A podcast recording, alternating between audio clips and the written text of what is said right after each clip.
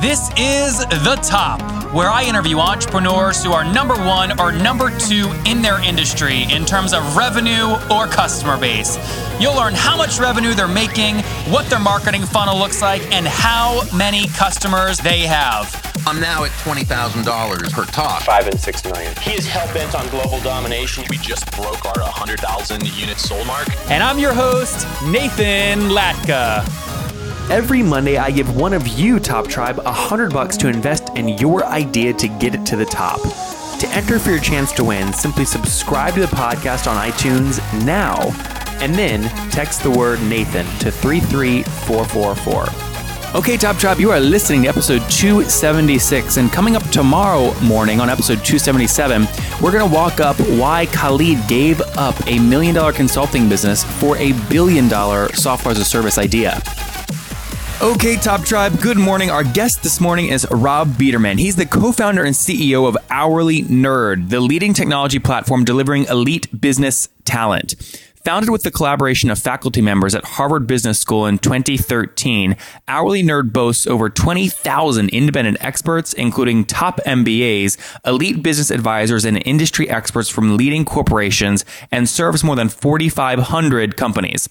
Based in Boston, Hourly Nerd focuses on innovative workforce solutions with leading, primarily Fortune 500, companies including GE, Microsoft, and ABP, along with American Apparel, as well as countless others on a confidential basis. Rob, are you ready to take us to the top? Yeah, absolutely. All right, let- yeah, man. Uh, first off, I'm excited to have you on. So, tell us real quick, what is Hourly Nerd, and how do you guys actually make money? Sure. So we are the leading online marketplace for business talent. Uh, companies use us when they have a critical business need that they can't solve with their existing workforce, and we make money by taking a small percentage of every transaction. Okay, and so let's walk through a company that you can talk about that's using you. Why don't you give us a real customer example? Sure. So uh, GE, General Electric, is one of our largest customers. They use us across the organization to tap in what they to what they refer to as the global brain. So there are constantly needs that, that happen in a company that big where they can't possibly have the expert, uh, you know, employed 52 weeks a year at that company. So our first project with them was wanting to learn more about the commercial robotics market, and our software connected them to a uh, Boston College Business School professor who'd um, done a PhD in mechanical and aerospace and engineering and knew a lot about the, uh, you know, the commercialized robotics industry and was able to help teach them about it. And so, what did GE pay to find that professor? What did they pay you? Uh, that was in, sort of the mid single digit thousands. Um, that was that was quite a while ago. The projects now are about twenty five thirty thousand dollars on average. And are these? Is this like? Do you consider yourself a SaaS business? Are these monthly recurring, or is it one off projects? Uh, we tend to have a very high repeat rate, but it's completely a la carte. We've uh, tested with a lot of clients the, the structure that they felt would be most fair, and they wanted to, uh, you know, pay by, by, the, by the project. Okay, and how much? uh, So let's call it. You said single thousands. Let's just say it was five thousand for that first project with GE. What percentage of that does the professor get to keep versus what does Hourly Nerd keep? Every project's variable, but typically between 80 and 85% goes to the, uh, to the consultant. Okay, eighty to eighty-five percent. So okay, and is that your revenue model? Is that your only revenue model? You're taking a percentage of the fees. Indeed, so far we have a few customers that um, use our software and are going to pay for it on a standalone basis for getting the projects, just because it helps them purchase consulting more smartly. But for now, we're just making money out of the percentage of the projects. Okay, great. And then tell us a little bit about this story, man. What were you doing before you founded Hourly Nerd, and why'd you start it? so I, I worked in private equity uh, before business school. Oh gosh, I'm sorry. It was uh, it hours were long. Uh, it was at Goldman Sachs and Bain Capital, and we hired Bain and McKinsey a bunch to help us with um, on-demand expertise. But the problem we found when we hired them was that they were so large and so bundled that we had to get a team of seven that would cost a few million dollars, and we rarely had needs that really needed that that solution. Uh, and so I had the idea in business school. Actually, it was a class project just to be able to connect talent directly uh, to the business users who need it without the you know bloated cost structure that you get with a consulting firm. And so, what I, I like to kind of get a sense of timing on this. A lot of our listeners, they, they, you know, some of them are really young, you know, 15, 16, 17 year old entrepreneurs. Others are people who are stuck in a very comfortable job that they hate. And they're always looking to hear from people that gave up something comfortable to go after something risky. So, how old were you when you started in private equity? And how old were you when you decided to leave? Uh, great question. So I was about 21 when I started, um, and then when we founded the company, I, had just turned 26. Um, you know, we had the benefit of being able to test a bunch of ideas while we were in business school and, and you know, run around and try to pick up traction however we could. Um, what I would say though is, you know, obviously private equity is superficially a very comfortable life. I haven't regretted the decision, you know, for a second. So help people understand, if you don't mind, what you gave up. I mean, w- when you when you said, you know what, I'm going to give up this, I'm going to make it up, $150,000 salary to go in and start my own business. I mean, what were you giving up? Oh gosh, uh, a tremendous amount. I mean, if you look at uh, you know what you read about Mitt Romney during the 2012 elections, I mean, obviously he he founded Bain Capital, but people there do extremely well. Um, and you know, it was a real choice. The, the, that path is relatively certain, and there's a set of cash flows associated with it that's, that's fairly well trodden. And obviously, starting a, startup, um, we didn't even pay ourselves for the first 18 months um, that was a that was a big big change. So, what, what if you don't mind me asking, just because there's people listening right now going, I have a two hundred thousand dollars salary, I feel safe, I'm never moving. You'll give them confidence yeah. that they should like get off their ass and change if they understand really like the salary you gave up. What what was the comp plan that you gave up? Um, it was it was probably going to be sort of between four and six hundred thousand. After like after like kickback, you know the the carry and all that jazz. Yeah, probably more with the carry. Yeah, yeah. Okay, great. Well, good. It, look, that's a big thing to give up. So obviously, it was something you want to go after. Did you? Did you kind of? Obviously, you're a PE guy, so you hedge your risk. Had you already saved up a bunch in case the startup had failed? You'd have a safety net to fall into, or did you really put all eggs in the basket? Yeah, you know, I'd always I hadn't planned on launching a startup. I'd just been a saver, um, so I had uh, I had saved a tremendous amount um, from from my time in private equity, but uh, certainly not enough to uh, to live on for very long if the company were to fail. So um, you know, it, it, that was able to mitigate the, the pain of not uh, being paid for the first 18 months, but it certainly wasn't, you know, decades of uh, runway. Mm-hmm. And what did you, uh, in terms of your founding partners, are there three of you or two of you or what? Uh, three of us, yeah. Okay, three of you. And so another question, obviously, that always comes up when you're starting a business is how do you divide up equity? Talk talk about mm-hmm. that conversation with your founders. How'd you figure that out? Yeah, you know, early on, we, we had no sense of whatever roles folks were actually going to play. Um, and so we decided to split it equally, um, but subject to a vesting schedule, just in case, uh, you know, folks lost interest or it turned out we were playing radically different roles. Um, you know, part of the challenge you face early days, you don't even know what needs the company is going to have, much less who's going to play them. And so I would recommend to others that you make the, um, you know, vesting schedules as flexible as possible to accommodate future changes that may occur. So was that vesting schedule that you guys put put yourselves on standard? You know, the one year cliff, four year vesting. That's exactly right. Yep. Okay, got it. And you'd recommend that if you started again today, you do the same thing. Absolutely. It's only fair to the people who end up remaining in the business. If, if folks are going to lose interest and leave, or perhaps for whatever reason they won't be the right fit, you don't want to have a lot of debt equity sitting around. I'd say that's the that's mandatory. There's no good reason not to have vesting equity for founders. Would you ever extend it? I mean, considering that sometimes if you're going to build a billion dollar business, it takes a decade to build. Would you ever do a year long cliff and like an eight year vesting schedule?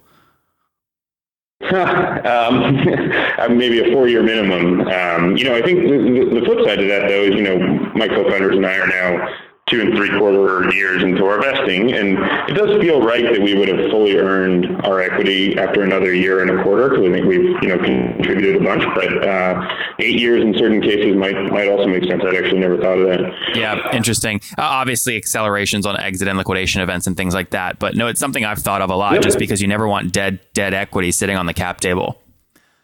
For sure. Yeah. For okay. Sure. Okay. Cool. So what? Um, this is great. So let's pull forward a bit. So give us a sense of, of total company size. So in, in 2015, uh, how many total customers were you guys working with? Uh, we work with about 5,000 customers, and we have about 21,000 nerds.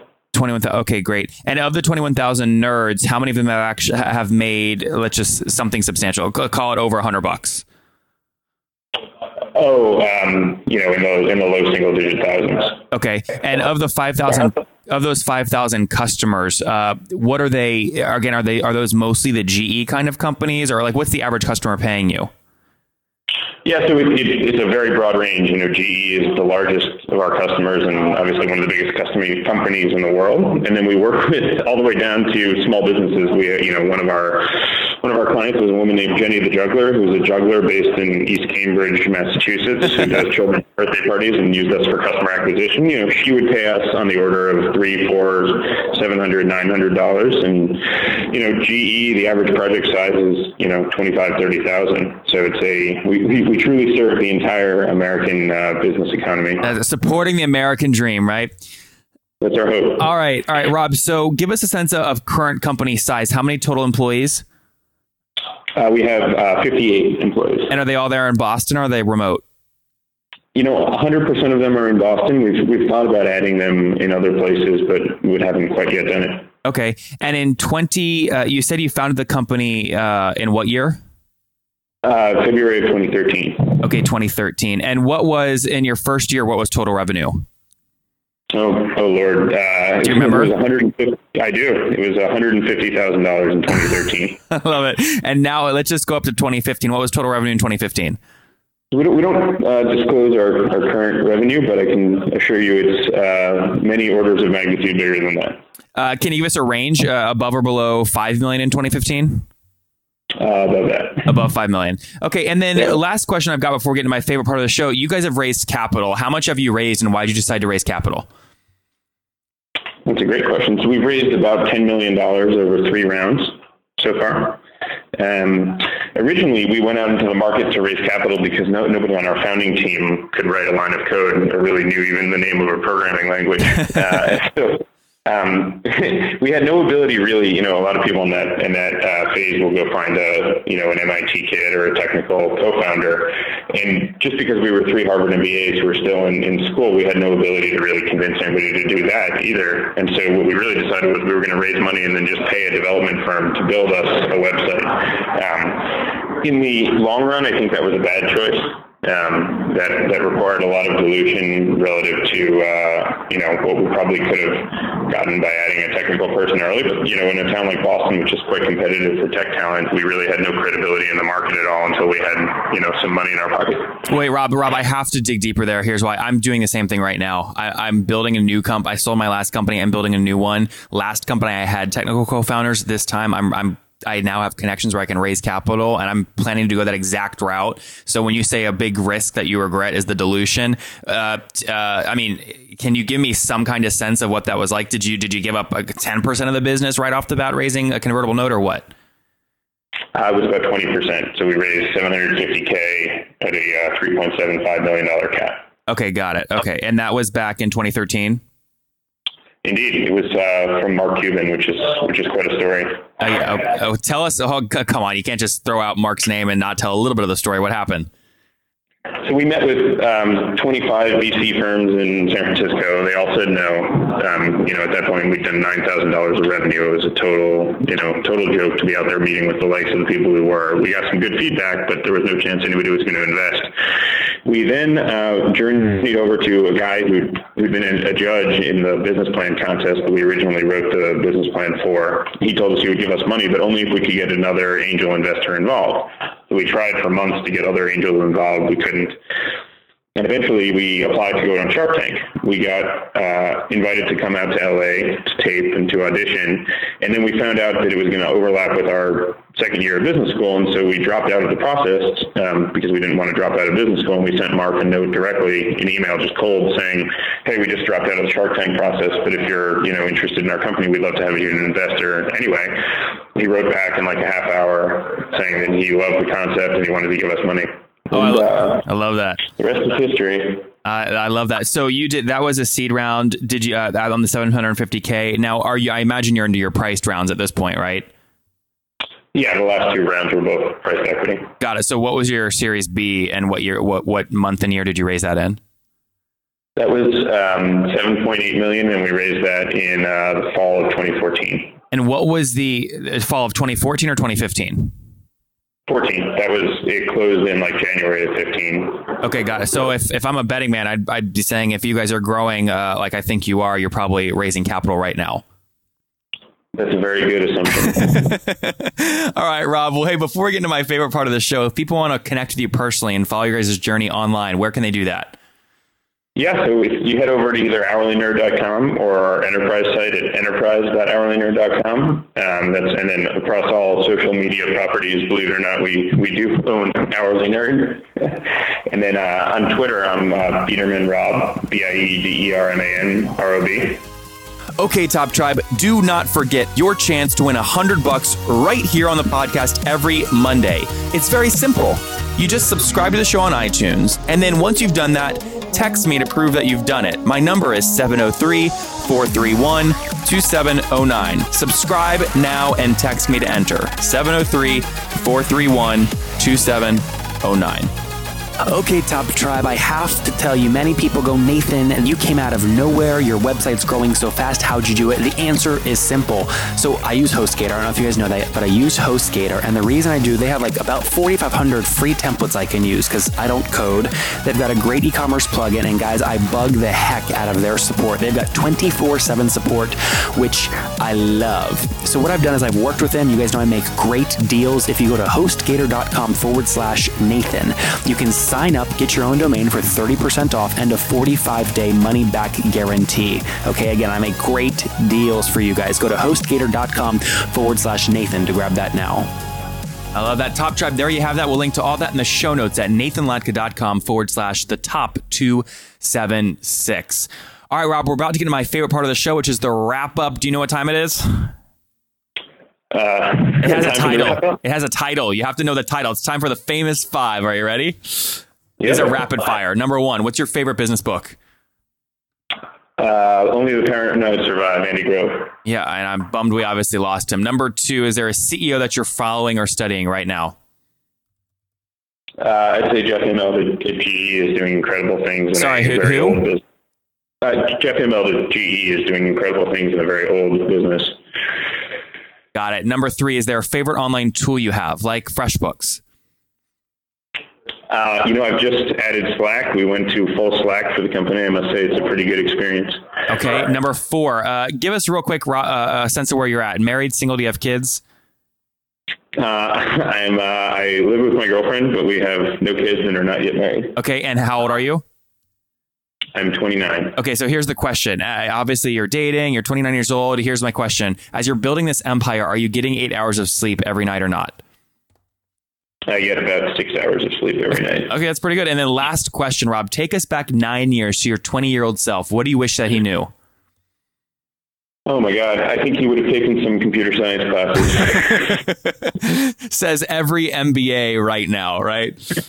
Totally. All right, guys. Top Tribe, there you have it. Rob Biederman dropped out, gave up a big, big six figure salary in PE at 25 or 26 years old, launched Hourly Nerd, has raised over $10 million in capital, most recently a Series B in fall 2014, doing well over $5 million in revenue in 2015 with a 58 person team up there in Boston building something special. Rob, thank you for taking us to the top. Oh, my pleasure. Thanks for having me on. You bet. If you guys enjoyed Rob today, go back and listen to episode 275 from yesterday. We walk through how Fun Fun Fun Fest went from 3,000 to 6,000 attendees in under five years with the founder. Top Tribe, I love giving away free money. I feel like Oprah giving away cars, and I have something special for you today. How many of you have heard our super sharp guests talk about success they've had with Facebook and Google Ads? Well, all of you listening right now, yes, if you're listening, you get $100 in free AdWords. Here's how you get it, okay? Again, thanks for listening. Get the free $100 from Google, right, when you sign up with my website host provider, HostGator. Go sign up now to get your free money. HostGator.com forward slash Nathan. Again, that's HostGator.com forward slash Nathan. Okay, Top Tribe, I'll see you bright and early tomorrow morning. And don't forget, before you listen to any other episodes, subscribe on iTunes right now for your chance to win a hundred bucks every Monday.